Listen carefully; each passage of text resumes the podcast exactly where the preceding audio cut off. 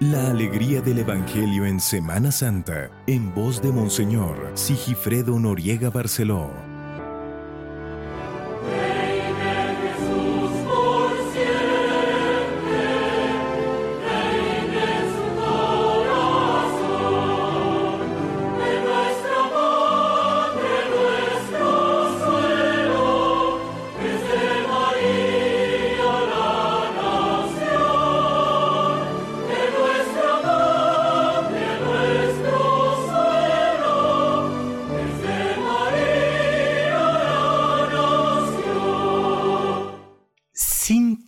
De abril, Domingo de Ramos de la Pasión del Señor.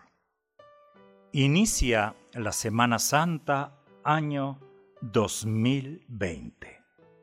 La celebración de este día tiene dos partes. La primera es la conmemoración de la entrada del Señor en Jerusalén.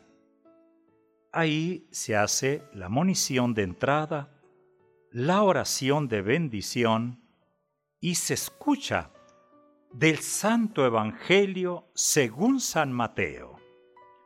Cuando se aproximaban ya a Jerusalén, al llegar a Betfagé, junto al monte de los olivos, envió Jesús a dos de sus discípulos, diciéndoles, Vayan al pueblo que ven allí enfrente. Al entrar encontrarán amarrada una burra y un burrito con ella desátenlos y tráiganmelos. Si alguien les pregunta algo, díganle que el Señor los necesita, y enseguida los devolverá. Esto sucedió para que se cumplieran las palabras del profeta. Díganle a la hija de Sión, He aquí que tu rey viene a ti apacible y montado en un burro, en un burrito, hijo de animal de yugo.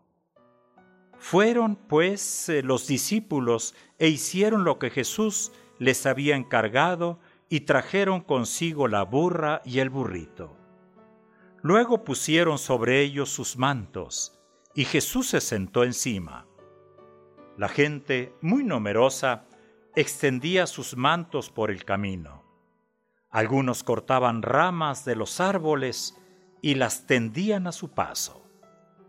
Los que iban delante de él y los que lo seguían gritaban, Hosanna, viva el Hijo de David, bendito el que viene en nombre del Señor, Hosanna en el cielo. Al entrar Jesús en, en Jerusalén, toda la ciudad se conmovió. Unos decían, ¿quién es este? Y la gente respondía, este es el profeta Jesús, de Nazaret de Galilea. Palabra del Señor. En esta primera parte, conmemoración de la entrada del Señor en Jerusalén, en la bendición de los ramos, de las palmas, y es la procesión que tiene un carácter muy, muy especial y que inicia con estas palabras de munición, queridos hermanos, imitando a la multitud que aclamaba al Señor, avancemos en paz. Es la primera parte del Domingo de Ramos. La segunda parte de la Pasión del Señor es la misa. Escuchemos la palabra. La primera lectura, no aparté mi rostro de los insultos, y sé que no quedaré avergonzado. Del libro del profeta Isaías. La segunda lectura, Cristo se humilló a sí mismo, por eso Dios lo exaltó. De la carta del apóstol San Pablo a los filipenses. Pasión de nuestro Señor Jesucristo según San Mateo proclamaré la segunda parte de la pasión. Jesús compareció ante el procurador Poncio Pilato, quien le preguntó, ¿Eres tú el rey de los judíos? Jesús respondió, Tú lo has dicho. Pero nada respondió a las acusaciones que le hacían los sumos sacerdotes y los ancianos. Entonces le dijo Pilato, ¿no oyes todo lo que dicen contra ti? Pero él nada respondió, hasta el punto de que el procurador se quedó muy extrañado. Con ocasión de la fiesta de la Pascua, el procurador solía conceder a la multitud la libertad del preso que quisieran. Tenían entonces un preso famoso llamado Barrabás. Dijo pues Pilato a los ahí reunidos, ¿a quién quieren que les deje en libertad? ¿A Barrabás o a Jesús, que se dice el Mesías? Pilato sabía que se lo habían entregado por envidia. Estando él sentado en el tribunal, su mujer mandó decirle, No te metas con ese hombre justo, porque hoy he sufrido mucho en sueños por su causa. Mientras tanto, los sumos sacerdotes y los ancianos convencieron a la muchedumbre de que pidieran la libertad de Barrabás y la muerte de Jesús.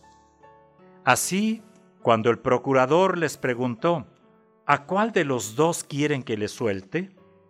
Ellos respondieron, A Barrabás. Pilato les dijo, ¿Y qué voy a hacer con Jesús, que se dice el Mesías? Respondieron todos, Crucifícalo. Pilato preguntó, ¿pero qué mal ha hecho?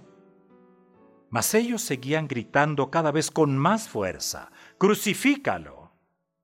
Entonces Pilato, viendo que nada conseguía y que crecía el tumulto, pidió agua y se lavó las manos ante el pueblo, diciendo, Yo no me hago responsable de la muerte de este hombre justo. Allá ustedes. Todo el pueblo respondió, Que su sangre caiga sobre nosotros y sobre nuestros hijos. Entonces Pilato puso en libertad a Barrabás en cambio, a Jesús lo hizo azotar y lo entregó para que lo crucificaran. Los soldados del procurador llevaron a Jesús al pretorio y reunieron alrededor de él a todo el batallón. Lo desnudaron, le echaron encima un manto de púrpura, trenzaron una corona de espinas y se la pusieron en la cabeza. Le pusieron una caña en su mano derecha y arrodillándose ante él se burlaban diciendo, ¡Viva el rey de los judíos! Y le escupían. Luego, quitándole la caña, lo golpeaban con ella en la cabeza. Después de que se burlaron de él, le quitaron el manto, le pusieron sus ropas y lo llevaron a crucificar. Al salir, encontraron a un hombre de Sirene llamado Simón y lo obligaron a llevar la cruz. Al llegar a un lugar llamado Gólgota, es decir, lugar de la calavera, le dieron a beber a Jesús vino mezclado con hiel. Él lo probó, pero no lo quiso beber.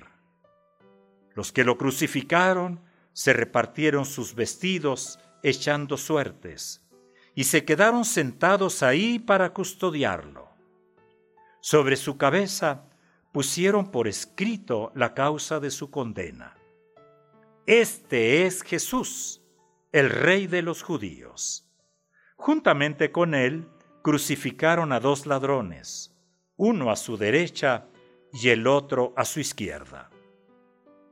Los que pasaban por ahí lo insultaban moviendo la cabeza y gritándole, Tú que destruyes el templo y en tres días lo reedificas, sálvate a ti mismo. Si eres el Hijo de Dios, baja de la cruz.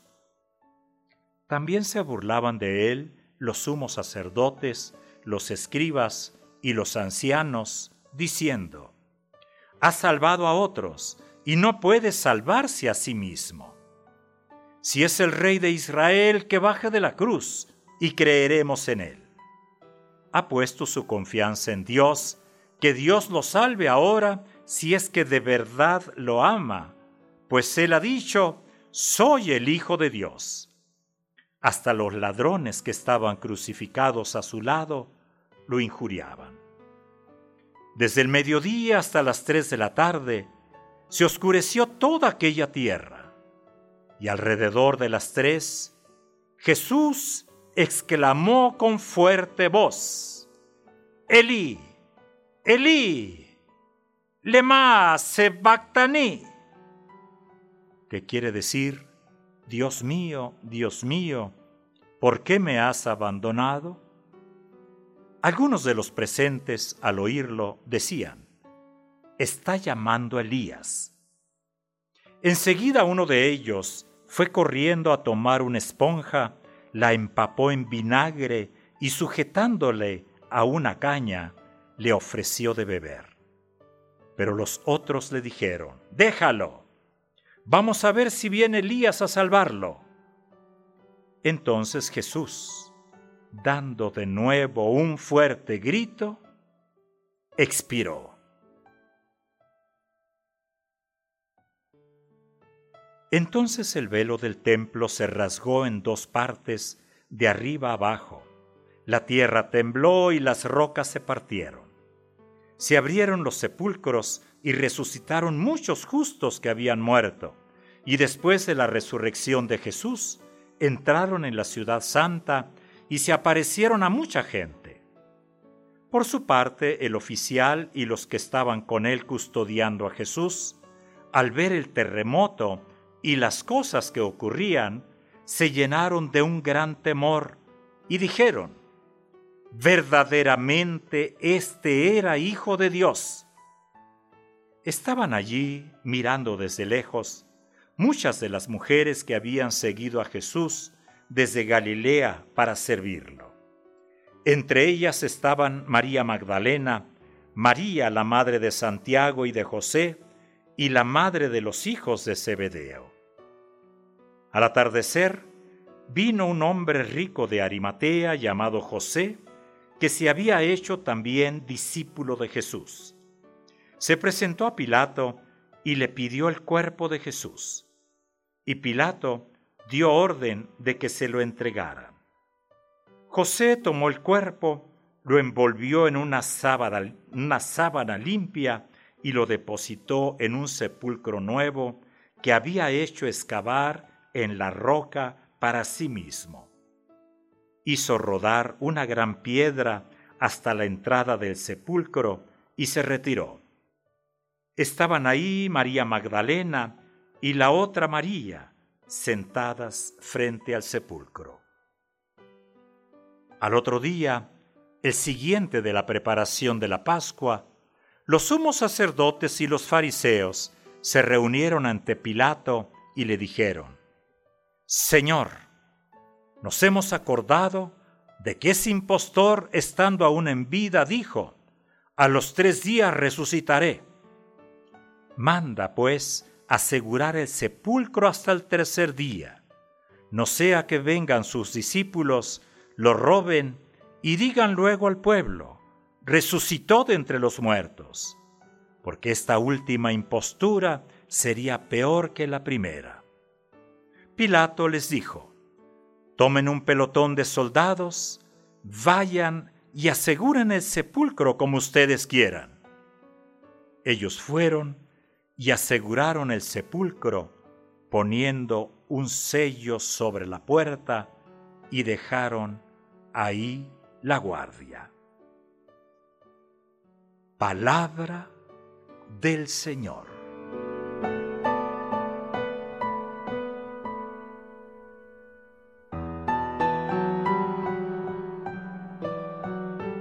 Vivimos un domingo de ramos inédito peculiar, quizá el único que vivamos de esta manera en nuestra vida.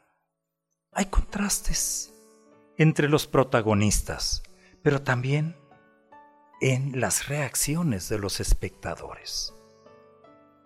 Unos al pie de la cruz, otros mirando de lejos. Unos comentan y reclaman, otros creen otros observan el final de la historia de un hombre desconcertante y ahí se quedan. Unas mujeres esperan el desenlace en silencio.